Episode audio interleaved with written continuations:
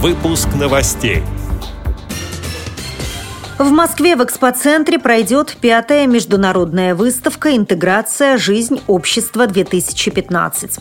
Певица Диана Гурцкая посетила школу-интернат номер 39 Новосибирска для слепых и слабовидящих детей. В столице в КСРК ВОЗ открылась выставка детского творчества «Пусть всегда будет солнце».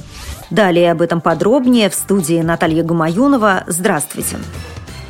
В Москве с 22 по 24 апреля в Центральном выставочном комплексе «Экспоцентр» пройдет пятая международная выставка «Интеграция. Жизнь. Общества-2015». В мероприятии примут участие ведущие учреждения и предприятия Всероссийского общества слепых. На стендах ВОЗ будут представлены технические средства реабилитации инвалидов по зрению, сообщает пресс-служба Всероссийского общества слепых. Помимо этого, ВОЗ совместно с компанией компании Мессе Дюссельдорф Москва проведет Всероссийскую научно-практическую конференцию «Проблемы формирования доступной среды для инвалидов по зрению. Текущие итоги. Первоочередные задачи». Модератором конференции выступит вице-президент ВОЗ Лидия Абрамова.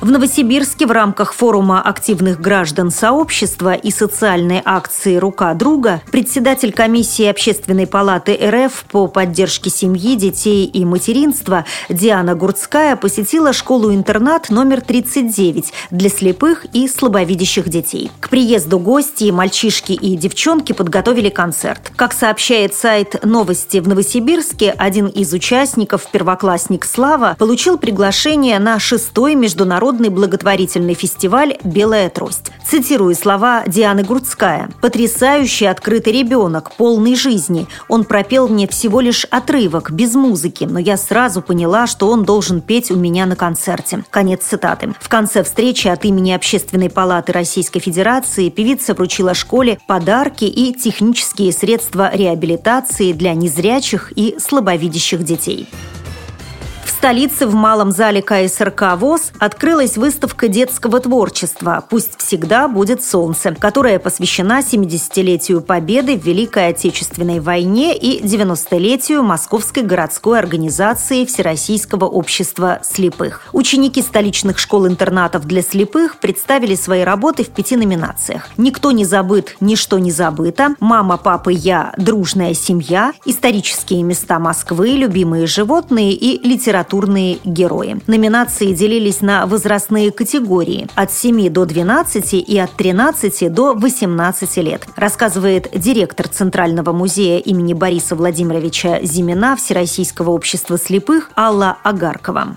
Была собрана группа из представителей нашего музея, из представителей Московской городской организации. Мы начали уезжать в школы, где шел уже отбор представленных работ. Всего было представлено чуть более 100 работ, а участников у нас получилось 84. Представлена и пластилиновая живопись, и графика рисунок, акварель, карандаш, декоративно-прикладное творчество, макраме, оригами, пластилиновая лепка, лепка из глины. Очень большая коллекция бисерных работ была представлена, притом здесь все школы-интернаты постарались. На открытии проекта присутствовали председатель Московской городской организации ВОЗ Александр Машковский, его заместитель Антон Федотов, начальник управления социального развития Всероссийского общества слепых Сергей Ковалев, представитель Департамента соцзащиты населения Москвы Светлана Домакеева и директор Государственного Дарвиновского музея Анна Клюкина. По окончанию мероприятия всем участникам были вручены памятные подарки. Отмечу, что выставка детских работ продлится до июня.